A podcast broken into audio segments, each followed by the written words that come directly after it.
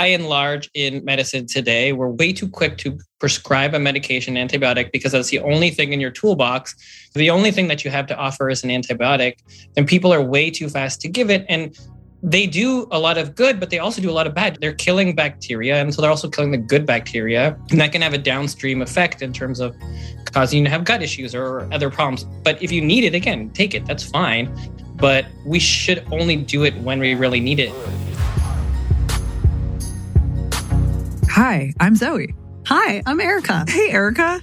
This is our podcast. Well, what do we do on the podcast? Uh, we talk to wellness experts. Well, what do we talk about? Mm, wellness stuff. And why are we doing this? Because we want to have an inclusive conversation about things that you can actually use and apply to your life. Right. We don't think that wellness should feel preachy. We think it should feel like everybody can participate. That's right. So if you like what you hear, tell a friend. Give us five stars. They're all free. All of the above. All of the above and think of us as your navigators on the bumpy highway to well. Hi, guys. Thanks for tuning in again today. Uh, we've got a great chat with Dr. Joel Warsh, who um, actually is known as Dr. Gator, which I think is kind of fun. More on the topic of kids' health. Um, we're doing some episodes that are really relevant to parents because we focused a lot of time and energy on wellness for adults and uh, we haven't spent too much time talking about what parents can do for their kids. Dr. Gator is an integrative and holistic pediatrician in LA. He's got a really incredible practice called Integrative Pediatrics and Medicine.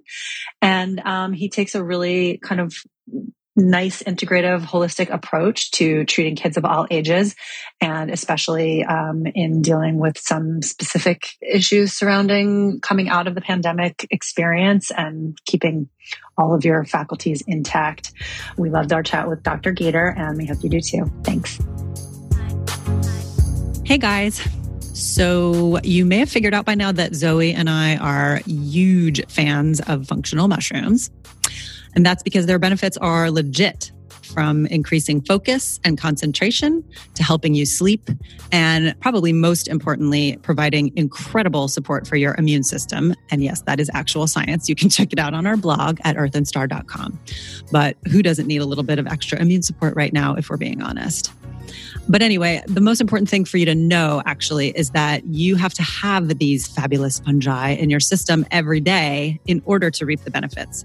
So, Earth and Star, our new brand, is making it as easy as possible for you to get the amazing benefits of functional mushrooms every day. Like if you've got a serious cold brew habit, there's a, cap, a can for that. If you love your afternoon matcha latte, then we've got you covered there. And if you're not like G Love and you're not feeling the cold beverages, then how about a totally delicious dark chocolate bar that also helps you increase focus and concentration while satisfying your sweet tooth? And it pairs super well with red wine. So, we at Earth and Star have created as many ways as possible to help you elevate your everyday routine because we are not asking you to add another pill or a powder to your very busy schedule of supplements. We just want it to be as easy and absolutely delicious as possible for you to get some mush love into your life. So check us out at earthandstar.com and get 15% off your first order with the code HTW. So officially welcome Dr. So it's Dr. Joel Warsh, but are you Dr. Gator? Are you Dr. Joel Gator? How do we do this? Everyone does it a little different. You know, it, most people say Dr. Gator online just because it's more memorable. But it, it's uh, my wife's last name's Intelligator, so that's why I got the like nickname Dr. Gator, and it just kind of stuck. oh, so did you take your? Well, you didn't take your wife's last name, but Wow. People started saying it and then everyone thought it was funny and then it was kind of a little more memorable. So that's that's kind of stuck. I mean, the office people say Dr. Joel, but usually online people say Dr. Gator. So you can say Dr. Gator, Dr. Joel Gator, whatever. Okay. Doesn't matter to me. Welcome to all of you. So we would love to hear a bit about your practice and the work you've been doing. We it's funny, we actually we spend so much time talking about a variety of topics in wellness and a lot of it pertains to, you know, women's health and a lot of topics that kind of go unaddressed and we talk a little bit about parenting, but we haven't actually spoken to that many pediatricians. So we're very thrilled to hear from you and have lots of questions and holistic integrative pediatricians. Yes. None, yeah, exactly.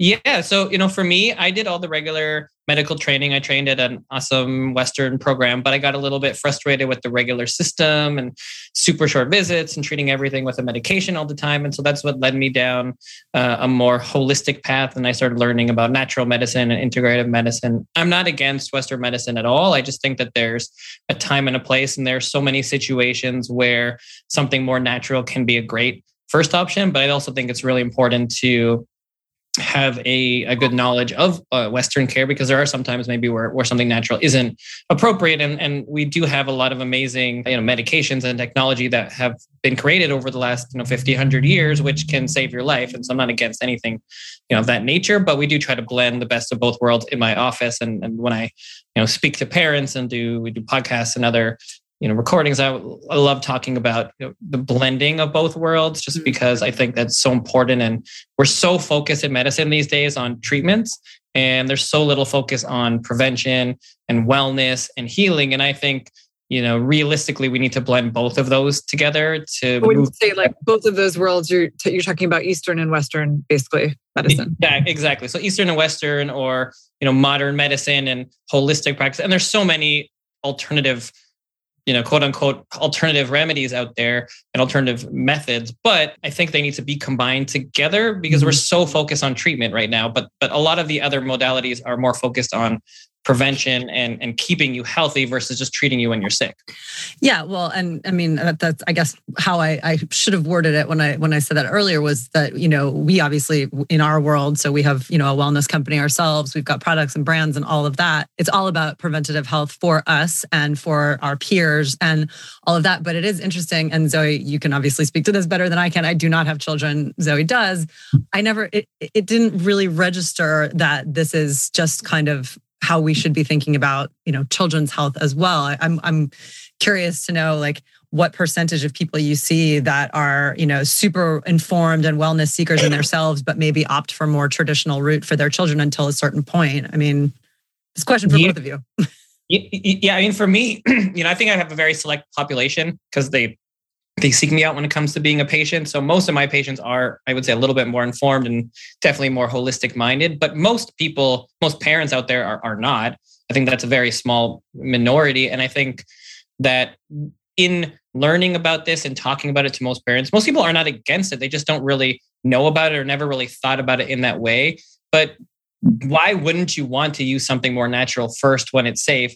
And decrease your risk of side effects and not take a medication. Or if you're on a medication, try to work to use natural remedies to decrease your medication. There's no downside in that. The only downside is if you don't do it appropriately or safely. But if we can blend those worlds together, then why wouldn't you want to, to do that? Yeah, for sure. I think a lot of adults, a lot of parents are a little bit more uh, you know, hesitant obviously when it comes to like experimenting, quote unquote, with their kids as opposed to, you know, for themselves. Like for me, it's fine. I'm like, hey, let's try this one thing, this more, you know, natural approach, or let me just like sort of dabble with these herbs or supplements before I, you know, go the other direction. I think it's a little bit, you know, I think when when the territory feels a little bit more gray for parents, that come can be like a little bit you know, you're already nervous enough as a parent. So you're just like, okay, let's go with the tried and true, which is kind mm-hmm. of bullshit because the tried and true was like, what is it? You know, ibuprofen, right? And Tylenol. But I think it would be helpful. Like, can you give an example of a situation where, you know, maybe there's a very common like illness or or sickness that kids get where like typically parents tend to do X, Y, and Z when they could in fact try blank yeah, I mean that's a great question, and just even to go back before the example, what you were saying, I, I, agree with you totally. I mean, there's so much, there's it's such a gray area. Even for myself, there's so few pediatricians do anything natural. There definitely is research out there, but there's not a lot, and most of the research is in adults. The good thing is for kids, most kids are are stronger and more resilient than adults. There's no reason why they shouldn't be able to handle most supplements, but obviously with the caveat that you can overdose child on anything. So if you give them too much of a supplement, that could also be dangerous. But that's where the research needs to come in, right? It doesn't mean that we shouldn't use it. We should just figure out how to do it safely, especially if there are fewer side effects. So, you know, I think there is certainly some some gray area, but that's where your pediatrician comes in because you still need to go see your doctor uh, or your practitioner and and make sure that you're not missing a bad pneumonia or something more serious because there certainly are times where a medication is appropriate, but it's the, for those times where you just have your first sniffle and you're not even going to go to the doctor yet. Or you already went to the doctor and they're like yeah everything looks fine. It's not an pneumonia but you know come back in a few days. If it's getting worse we think it's just a virus. And and one really you know common example for pediatrics is ear infections right? And ear infections very common if you go to like an urgent care or whatever they're going to look in your ears. Yeah it's a little red. They give you antibiotics. They send Why you are ear infections so common among children, by the way? Sorry, side note. so Like I um, had them all the time when I was a kid, and it's not like I was a swimmer. yeah Can I try and guess? Can I try and guess? yeah go ahead this is my like I like to turn everything into a quiz. Is it because and this is and this might not be true too, but like is it because kids don't develop sinus cavities mm. until they're like much older? So Mhm. there's like nowhere for the fluid to go. So it tends to Mhm. well no, that would be like a throat cough thing. Never mind. so, so no so that's that's part of it so i mean everything is you know somewhat connected in, in the face right when we get sick and the they definitely do develop sinuses as they grow older but it's more about the anatomy of the ears and the angle at which things drain so the angle changes so there's a lot easier for the ear tubes to drain out as you get older so that's why pretty much adults don't get ear infections but but kids can but it still doesn't mean that every time you have some ear pain or a little fluid, you need to take an antibiotic. I mean, even if you go to the most extreme, hardcore medical side, look at the the charts, and most of the charts say unless there's extreme pain, extreme fevers, you don't need to do antibiotics right away. You can wait a day or two and see if it gets better because most ear infections get better. Most ear infections are viral, and even of the ones that are bacterial, most are not treated by amoxicillin, which is usually what what people get. And most of the times you're going to the ears are going to drain on their own it's going to get better on its own and if you give a little bit of time then it gets better. So in the natural world uh, one of the most common remedies is garlic eardrops and that helps with pain and inflammation. That's been used in for generations by you know grandmas and other societies and so there are a lot of times where people can come in you can see that the ear doesn't look too bad they don't really have any fevers there's not a ton of pain you can say okay try this first. Here's your prescription take it home if, you, if it makes you feel better to have it but don't start it yet see how it goes for the next day or two. And nine out of ten times or more they never need the antibiotic because it gets better. But if you go to you know a regular urgent care and they look at your ears it's a little red they pretty much give you a prescription all the time and they don't mm-hmm, say mm-hmm. wait two days most of the time.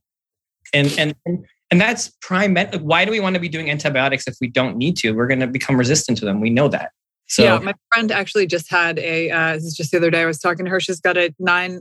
No, not that old. Nine or eight month old had his first fever, turned into an ear infection. Went on antibiotics like immediately. Couldn't get the fever down.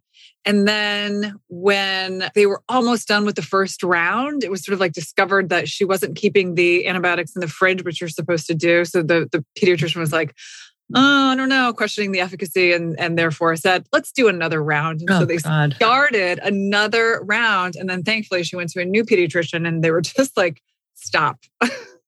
like mm-hmm. just cut, just stop. So Yeah, and I was like, you know, that's that's a that's in my mind, I'm just like, oh my God, this kid is so young. He's just totally wiped out mm-hmm. his gut Yeah. he didn't have you know he- this, this is also a baby that was you know for the most part for, formula fed you know so it doesn't may, might not have like the same like level of resistance or gut health just to like begin with i don't know it just kind of was like setting the stage for like so many other things to happen Right, right. I mean, I couldn't agree more. And and again, I was you know I wasn't there, so I don't know the situation and what the ears look like and all, all the details. But you know, there are absolutely situations where antibiotics are reasonable and, and they can save your life, and that's fine. But by and large, in medicine today, we're way too quick to prescribe a medication antibiotic because that's the only thing in your toolbox to use. And when a parent leaves, a lot of times they want you to do something. And if the only thing that you have to offer is an antibiotic, then people are way too fast to give it. And they do a lot of good, but they also do a lot of bad. Just like you said, they're they're killing bacteria, and so they're also killing the good bacteria, and that can have a downstream effect in terms of causing you to have gut issues or other problems. But if you need it, again, take it. That's fine. But we should only do it when we really need it. And just because your ear hurt a little bit for half of a day when you have a cough and congestion, you know, maybe in that situation, if if if they had have said, okay, well, do a little bit of a you know a little pain reliever, try these drops, and then let me know in a day or two how you're feeling. And if all the symptoms went away, then you wouldn't need any antibiotics in the Right. first place, and you would save that whole two courses of antibiotics, right? So, like, here's a prescription for like suck it up a little bit and get over it. Right, and then maybe it would have gotten worse, and you would have done the antibiotics then, right? But it, you know, if, if nine out of ten times we stop the antibiotics and you just use it when you really need it. Well, yeah. it's hard too. I mean, I know you say like suck it up, but that's like a you know. No, I'm kidding. That's a, no, I know, but it's like you know for for for the all the the sighs that I just heard from people who are potentially listening to that is just like oh God, because you know it's like the sleepless nights. It's like the pressure of of like you know when your kid's sick, it's obviously like you know, you want them to get better, but you're also just like, I also need to sleep. Yeah. you know what mm-hmm. I mean? Like if you're up all night. So it's like all these other outside influences too. But. Well, and then to your earlier point, I think there is still hesitancy around doing something that is not as tried and true. And if you know that antibiotics, you know, really do address any and all levels of problems immediately for better or for worse, then I can totally understand why there's an inclination just to go that route, especially because you know, again, like they, it, you know that it's going to take effect immediately. And i would venture to guess that a lot of those that that that same venn diagram there's not a ton of awareness on just how bad antibiotics are for your gut. And also just how like fragile an environment a child's gut is because it's still developing. Like i think that's that to me feels like sort of the next layer of knowledge that the the average parent even if they're reading you know certainly the conventional books and, and articles are not necessarily seeing that. Maybe some are starting to understand like oh okay you know probiotics are important gut health is important but not mm-hmm. necessarily the degree to how important it is and how critical a, a stage it is when when the children are young Right. And also you don't you don't want to take a medicine just because. You know, it's not about if your kid is miserable and crying and they're sick, you know, that is horrible for any parent. But taking an antibiotic for a virus doesn't get you better any faster. You literally only get the negatives and you get no positives. And most of the time when kids are sick, it's a virus. So you want to use the antibiotic when you need it to kill a bacterial infection. And if you do have a bad ear infection that's bacterial and you, that's fine. But just just giving an antibiotic and just taking an antibiotic just because you want to do something that's going to cause you more problems than it's going to help as opposed to just trying to comfort them. And i get it. I get every parent does not want to have a crying kid. I have a two year old i get it. I, I don't ever want him to be in pain. But just taking a medication isn't always the answer. It's just the answer when it's appropriate. So just switching gears slightly to sort of talk about diet and nutrition a little bit and kids i'm assuming that the the same pillars of health that exist for adults also are the same for children. Maybe mm. there are other other pillars that that we should know about but you know you could if you could walk through that a little bit and how you how you think about that or modify it for kids but also i'm really curious i think you know supplements in, in my life are very important and i imagine that for kids um, especially because they don't typically eat a lot of the foods that they should be eating because my kids just eat you know everything that's like white and brown and i mean whatever it's a struggle is my point assuming because of the struggle, there's a lot of like nutritional gaps. What are the like top supplements? Like if, if you could say like what are the biggest nutritional gaps that you see in kids and like how can you solve for those with whatever supplements? Okay, so yeah, two two good questions there. So I'll start with the the first part with the foundation. So I would say yes, I think the foundations are the same or very similar for kids and adults. These are not, you know, rocket science type things. I call it the seeds of health or the foundations of health. So for me, I call it, you know, stress, environment and toxins, exercise, diet and sleep. So those are kind of the big pillars that I talk about with with my patients and there's no different for a kid or an adult. You need to have good sleep you need to get some exercise you you know you need to eat healthy we need to decrease our stress and we got to not surround ourselves with so many toxins and touch and, and ingest so many toxins. So those are the big foundations that I talk about with my patients and we can kind of go back to that if you want a little bit more but I'll answer the second part of your question uh, and then we can go back wherever you know wherever you want to take it next. But for for supplements so to me you know, kind of what you said, I think is really the most important point, even before we talk about what supplements take, is the diet, right? I think that no supplement can replace eating healthy. Certainly better than than nothing. And lots of kids are very picky, and doing supplements is certainly reasonable and in adults it's also reasonable as well. But in the long run what we really need to focus on is making sure that our kids are getting the nutrients through their food as best as we can. And i get it you know terrible twos they're whatever age they are they're, they're only eating certain things. But our goal at least as parents should always be to get it through food and then to supplement around it just by boosting up their immune system a little bit. And and the big one so number one you know most common nutrient deficiency would be vitamin d. Everybody doesn't get enough sun these days. And so everybody if you pretty much check their labs are, are vitamin D deficient, so much so that a lot of times insurance companies won't even pay for you to do a vitamin D test anymore because they just assume that you're low, which is you know crazy.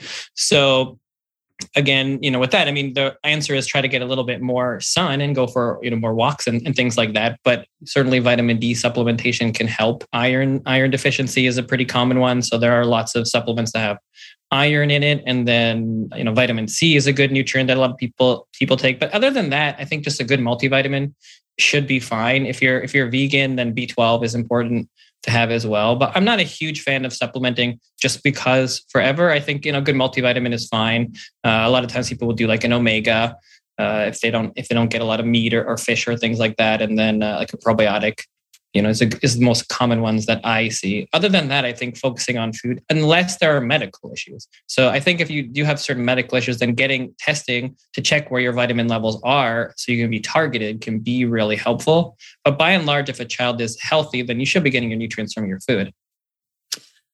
Anyway, so wait, so I had a question going back to diet because you mentioned, you know, if if you're vegan, then you supplement with B12. What is your position in terms of dietary like preferences not i'm not talking about allergies i'm saying mm-hmm. like lifestyle dietary lifestyles as it pertains to kids because obviously there are mm-hmm. you know a number of you know choices that we make as adults but do you have like do you see anything that's common like oh vegan parents that don't allow you know x y and z and then you end up with deficiencies or or what what is that whole experience like for you yeah, n- not really. I think you can be healthy with just about any any diet. It depends on the quality of the food that you eat and just making sure that you're well rounded. I got lots of patients that are vegan and vegetarians and they're super healthy. You can be absolutely more healthy as a vegan or vegetarian than a meat eater. For some people, you know, they do need some meat and there are every once in a while times where somebody does want to be vegan or vegetarian, but for whatever reason their, you know, their chemistry and genetics they don't they get pretty sick and then eating some meat can help, but that's rare. You know, but even you're talking about like in young kids as well. In young kids, yeah, I, have seen it before. I've seen, I've read stories and seen you know different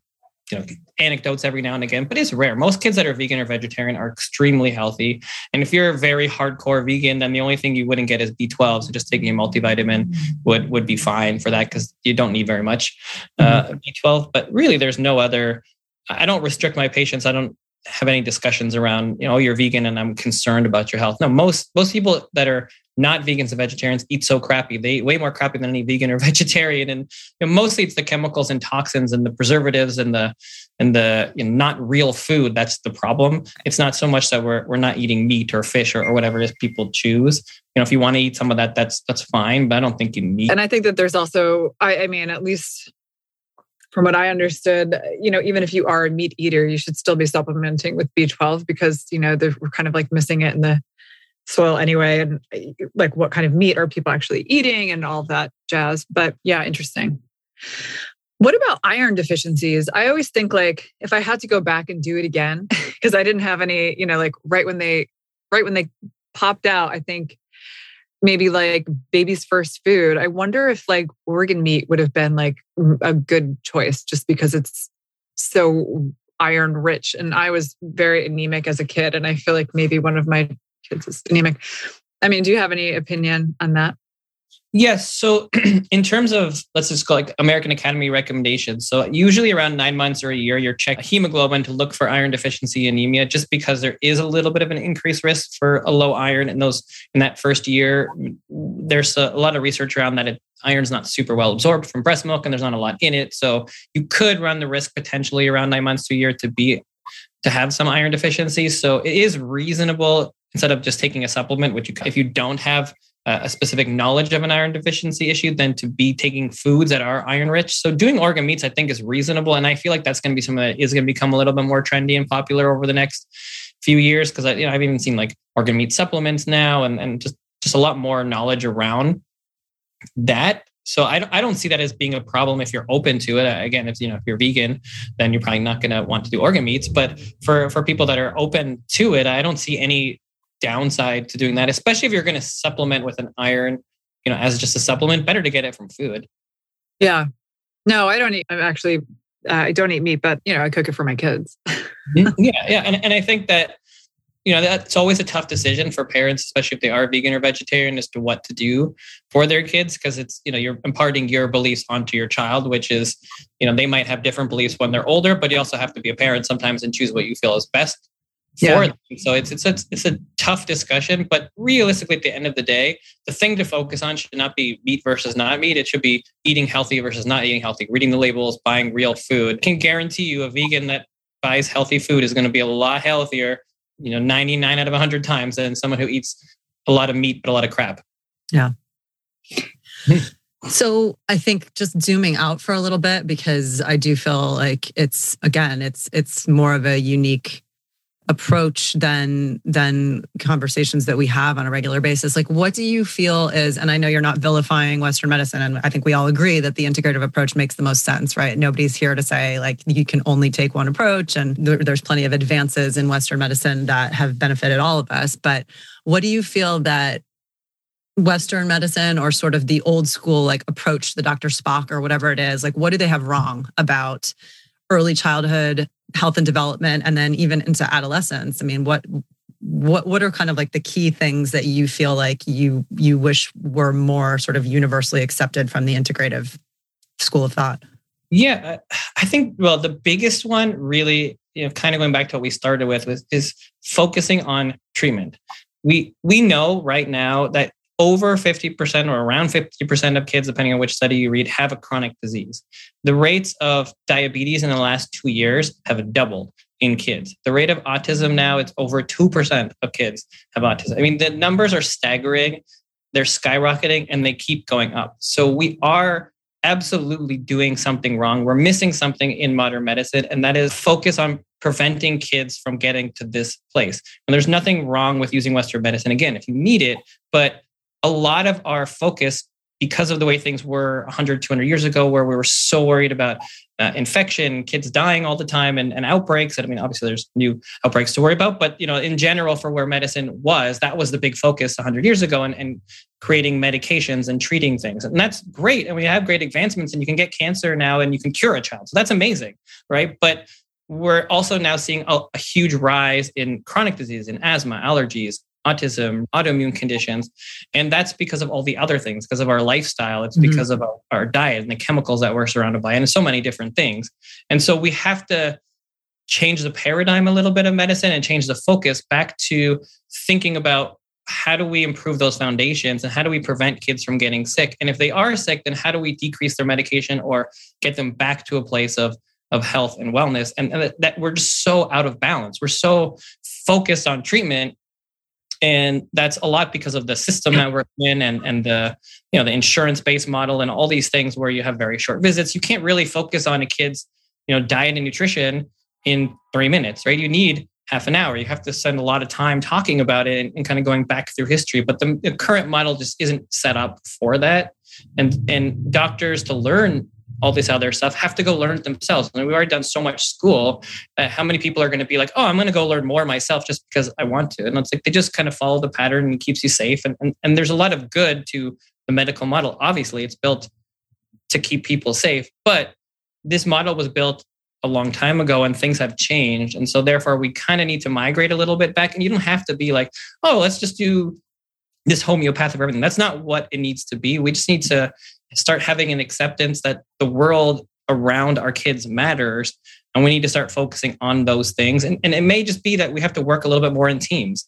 And you know maybe the doctor isn't necessarily the one talking to you about your nutrition and your sleep uh, and your exercise. Maybe there's you know someone on the team just like this is my hope and dream for the future is you know you go to the dentist right? And you go see the dental hygienist and they do the whole thing there for 45 minutes and then your dentist walks in for like three minutes. Well maybe in medicine we're going to need that. Maybe we're going to need some other person on the team that you're going to go to your doctor and you're going to spend 45 minutes talking about your life and you're going to go see your doctor and then they'll check your ears to make sure you don't have an ear infection. And, but that's what we need to do right? We have to change the paradigm to focus on health and you can't do that in three minutes. So if, if a doctor can't do it then maybe somebody else can but we have to do that we just have to Yeah. every kid's going to be sick every single one's going to have a chronic disease in 10 years or whatever Yeah. the thing's going to be like Such looking a at the disturbing statistic already. Well, on the note of, I mean, we all understand the, the, you know, the reasons behind the sort of spike in diabetes and all of that. Autism is a little bit more confusing to me. Like, is that something that, you know, is like, do you connect that with diet and nutrition? Or is that something that's a little bit more like, hey, this is, you were born with this? You know, like, it's a really tough you know it's a really good question and it's a really tough question i i think the reality of autism is autism is a is a label right it's a label for a lot of things that kind of overlap and so there are probably many reasons why kids have autism you know from birth issues and, and, and genetic factors to environment and toxins i think the vast majority of it has to do with our environment and toxins. There's no question about it. I mean these are issues that barely existed if at all 100 years ago. And all of a sudden you know we have every you know 1 in 44 is the latest statistic that i've seen you know has has autism. So we didn't change as a human species that much in 100 years right? That's just the environment. So we're obviously surrounded by things that are that are causing this. And but we don't have any idea what that is yet because it's still such a new phenomenon. And it's a really hard thing to study because it's probably caused by so many different things for kids. I mean there were we're breathing in air with chemicals. We're eating food with chemicals. We're sprayed with pesticides. We're just surrounded by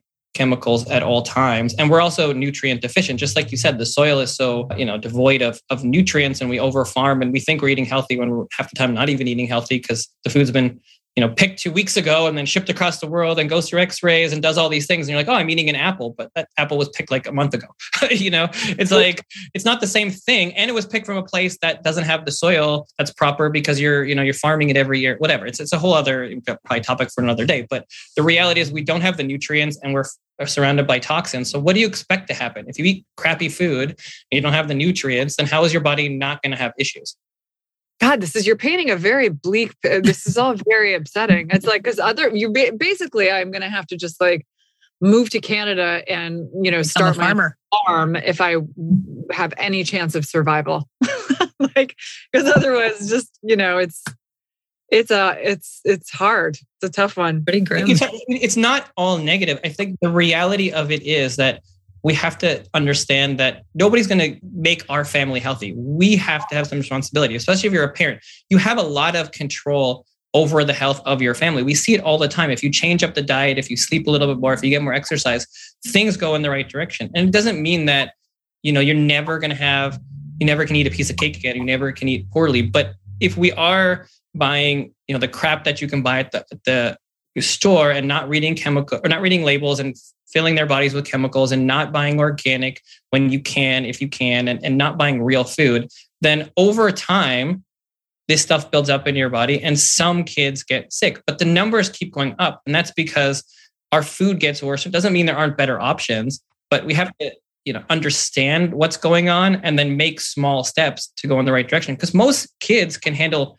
most of the stuff around us right it's just at some point they get over overflows and they just can't handle it right? Yeah. And again, if there just aren't that many, I mean, kids just it almost is getting worse as they get older in terms of like the variety that they'll accept into their diet. But like when they were younger, I was like, oh God, I'm just like feeding them everything and they're loving it. And now it's like, oh boy, they're just getting very finicky. And especially when you look at kid, this is another very shocking thing to me. So we're like in the CPG, like consumer packaged goods space. We're in the wellness. We're like, you know, making healthy snacks for grown-ups and all the rest. When you look at the kid aisle, it's like, why hasn't this been like totally all the kid snacks? Like the amount of just just one example that I see in on every label that drives me absolutely mad for adults, but especially for kids, because again, if they're eating these same snacks every day, because this is like the only thing they'll eat, is like the amount of seed oils that are Mm. in all of these snacks. So even you think about a, a quote unquote wholesome brand like Annie's homegrown, whatever,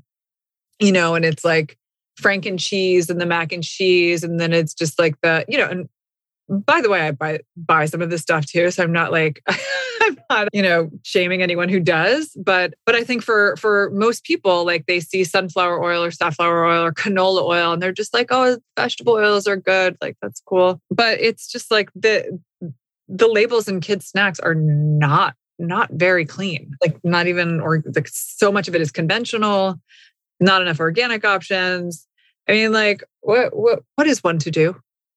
Yeah, I mean it's it's a, it's the exact correct observation, right? I mean, it it is what is going on, and it's adult food and kid food. It's all the same. I mean, there's way too much crap in the food, and not all of it doesn't need to be there. It's just there because it's cheaper and easier, and, and that's kind of the direction that, uh, especially in America, but in a lot of the world, has moved just to do things cheaper and bigger and faster without you know really taking account of what's in the products and you can see that very clear just you look at food in europe and america and there's so many laws that don't exist that exist there that don't exist here. The food just has this entirely different label, and that's just you know that's more of a macro issue that you know a parent isn't going to be able to handle. But that's something that we do need to take account of in the long run. But yeah, there's way too much, way too many oils in the food, and there's also way too much sugar. There's sugar in everything, and that's not to shame anybody for having a snack bar. It's not about eating it every once in a while. It's about if this is the only thing that your kids are eating, or if they're eating this plus the other packaged food that you buy for dinner every day plus the other packaged you know snack that you give them every day for school it adds up.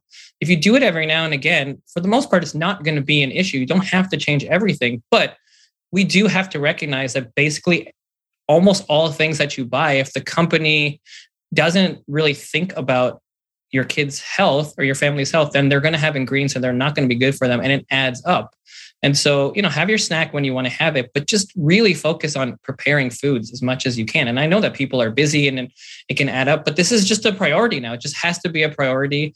You know, we, I, I, went to fast food when I was younger. I didn't know any different. That was just a part of it. I mean, we were marketed to and the world changed really fast. And now we're seeing the consequences of it. You know, everybody's getting sick and and now we have to be like okay well you know maybe again we have to reprioritize having a garden in our home and we need to reprioritize you know, three times a week or every day or one time a week if you can't do it you know i'm going to cook food for my family and i know exactly what goes in it. I'm going to buy good ingredients and we're going to have good wholesome food and you keep working on it. it doesn't have to taste crappy. You know you don't have to eat broccoli raw. You don't have to get there's lots of ways to prepare food and if you don't know how to prepare food in a way that's going to be tasty for them. The internet's a great place for that kind of stuff, right? There's so many recipes and chefs and cooks out there that could prepare all these different versions of foods. And, and this is just a priority. I mean, it, it's it, just like you're saying, it's like we're busy and kids are picky eaters, but you know what? So what? Like we have to find a way to get our kids healthier food or they're going to be sick. We just don't have a choice anymore. And so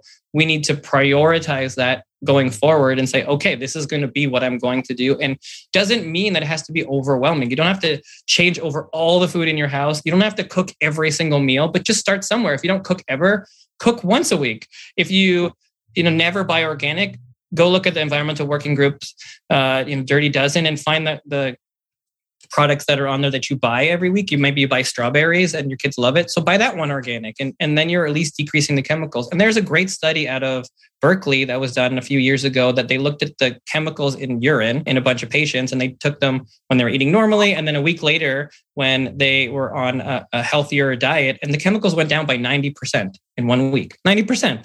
Yeah. You know, that's a huge difference. Versus non organic? Yeah, exactly. So just eating healthier and and and changing out what what was in the food and went down 90% in a week. Yeah, I mean, that's crazy.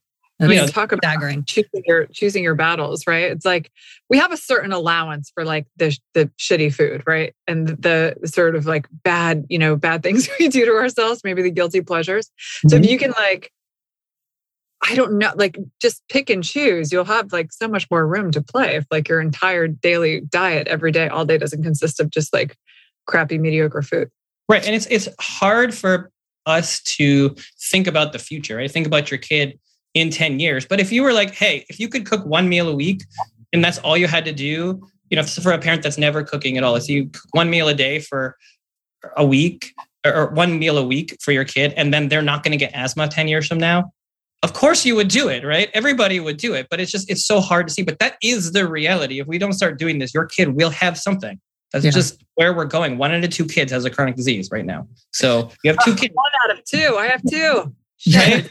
so, but we Yeah, also it's- those are the numbers, right? So I just, I just, it's not to scare anybody. It's just the reality. But the the good news is we have control over that. Many people that do these things, they reverse their disease. They never get sick. It's not like every kid gets sick, but it's just that we're going in a bad direction. So we need to make changes.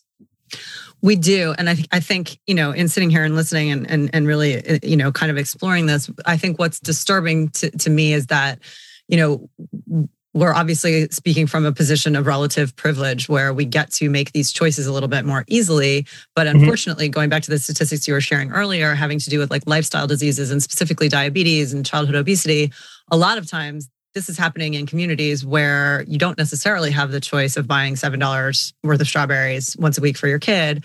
So it's much more of like a socioeconomic, like systemic mm-hmm. issue, which you know we're obviously not going to solve in a conversation on this podcast but like that piece of it is i think what is so gutting to me is like we're still we're still you know even if we in in in the positions that we can speak from are are making better choices and doing everything right there is an entire population that it doesn't get addressed in the same way and that's you know in, in arguably a larger more concerning issue Yeah, I, I couldn't agree more. And I think that, you know, in general, the systemic issues need to be addressed, but it's not necessarily the same topic for for this discussion. Because to me, it's, when we're doing this here, you know, we're talking to the parent who can make the changes for their own family based on, you know, make it. If you're somewhere and you have no food and you're gonna have very different medical issues that you're dealing with, but when we're talking about chronic disease from eating unhealthy or living in it, you know, it's it's a certain subset of, of families and for those people in that position,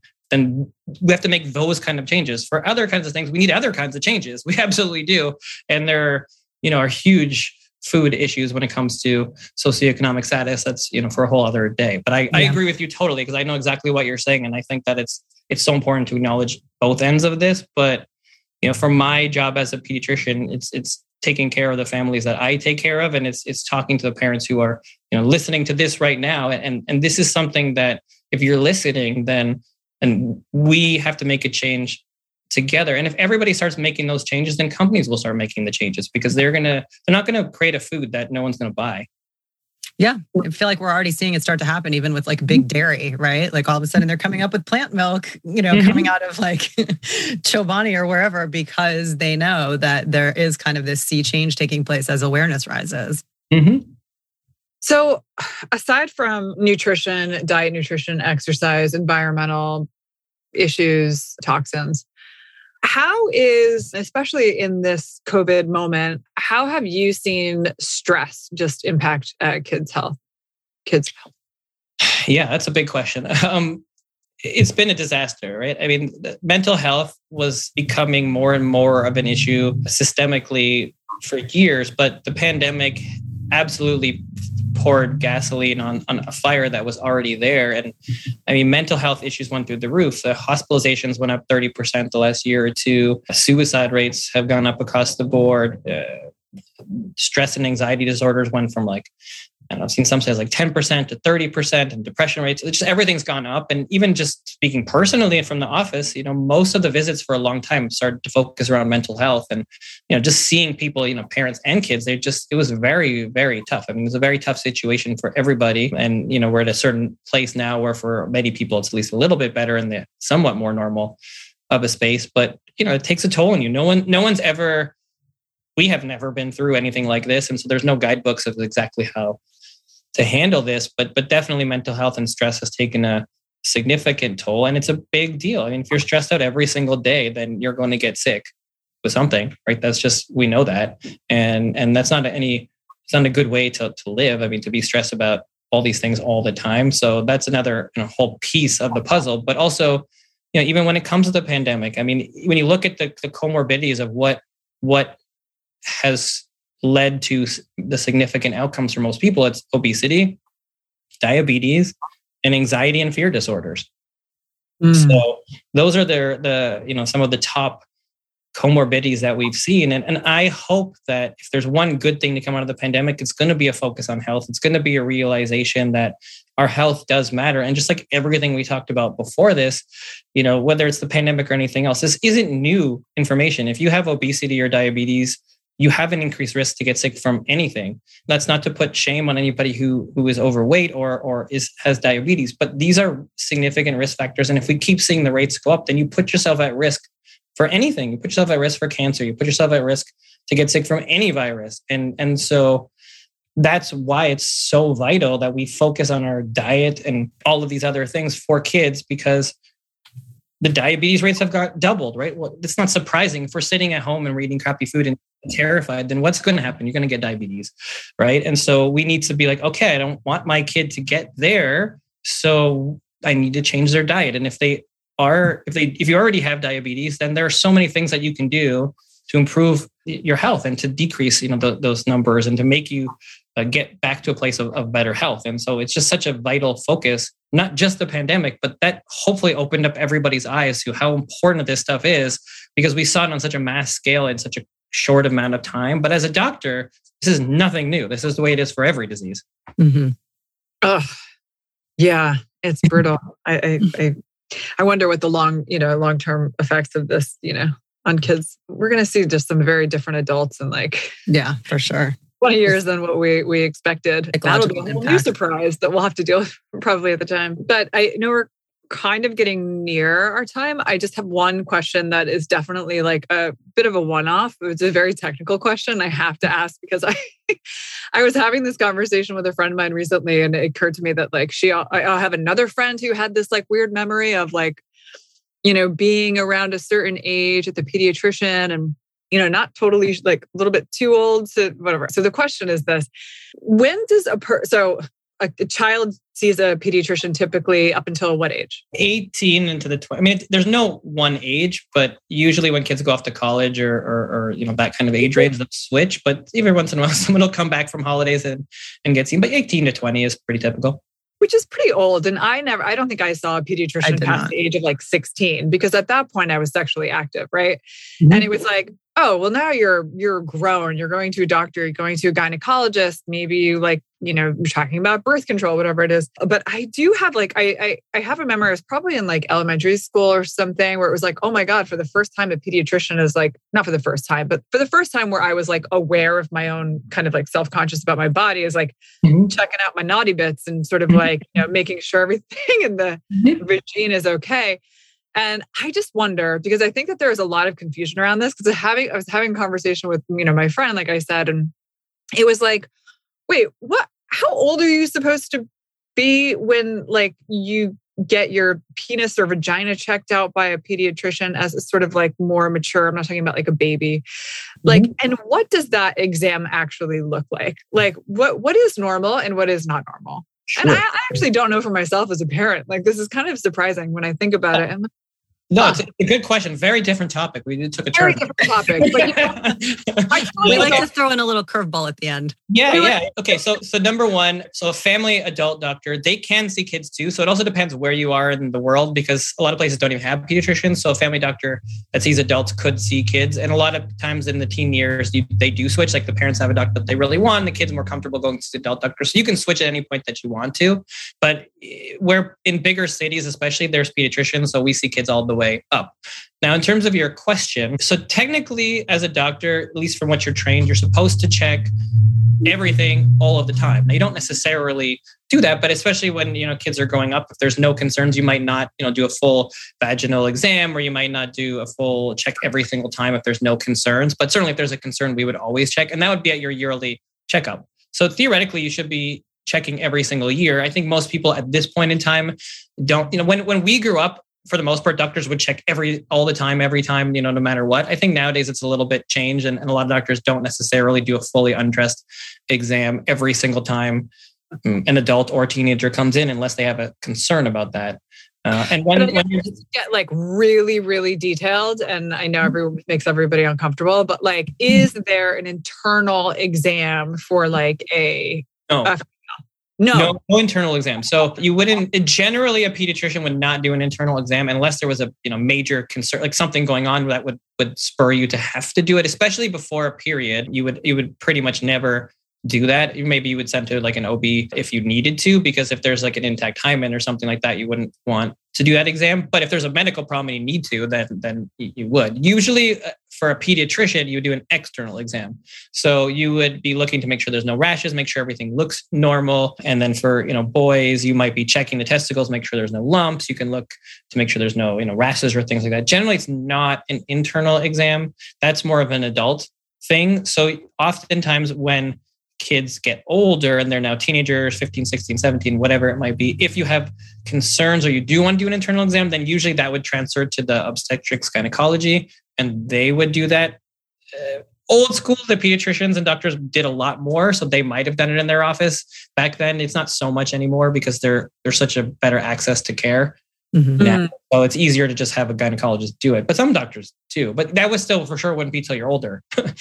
Yeah all right. You know what? That is very that is very good information to have. And to my friend who's listening, now we know that was not appropriate. But well, no, with the caveat, I don't know what was going on there. So maybe we don't know what was going on, but there might have been a concern or something they saw as to why. Yeah, yeah, for, sure, for sure. But no, I mean, I think it's it's good. It's good information to have. I don't think a lot of parents know like right. what that line is. I, I certainly didn't. Anyway, thank you for answering that question. I think no problem. One. I know we like to talk about wellness, but like wellness umbrella is a big one. So it incorporates a lot of things. Well, I think we touched on a lot of things. Is there anything that you want to to to focus on or or discuss before we wrap it up? I think just go, going back to all the stuff that we talked about in terms of, you know, it's not doom or gloom. I, I really, really hope that out of the pandemic, people have a better, have a wake up call to how important our health is and realize how much comorbidities and obesity and diabetes and all of these things can affect your health. And then start to, to really think about that and start to make small changes in your family to move your family in a better direction. Because again you don't have to do everything. You make a few small changes and that can make a big difference for your family. So don't get overwhelmed by this. Don't think it's doom and gloom. Don't assume your kids are going to get an issue. The point of talking about this now is to prevent it from happening right and if we don't change something now then we're going to go in the wrong direction if we do then those numbers will start to go back down again Amen. I know. Yeah. Micro progress, as Arianna Huffington likes to say. you like to say that. Um, well, thank you so much for for sharing all of this with us. We're, you know, again, just very, very excited to be able to touch on things that we don't normally get into on a on a deeper level. So it's really helpful to hear all of this from you. Yeah. And yeah, we wish we wish you the best with your with your practice. And you've got a whole team, right? You've got a whole like group practice. Yeah, we have a team, and then I do a lot of like online stuff too. So if, if anyone wants to check it out, Dr. Joel Gator at Instagram is probably the easiest place to find me if you have Great. questions. Thanks for having me, guys. Yeah, Dr. Gator is super helpful. Thanks. Thank you so much. Thanks for listening to HTW. If you like what you hear, please subscribe and make sure and rate us on iTunes. You can even give us five whole stars if you think we deserve it. If you have ideas for guests or topics, you can call our 1 800 number. Yes, we have a 1 800 number at 800 674 1839 or holler at us on social at HTW Podcast. You can also head to our website at htwpodcast.com for more episode info and check out our Daily Blend blog to see what we're drinking.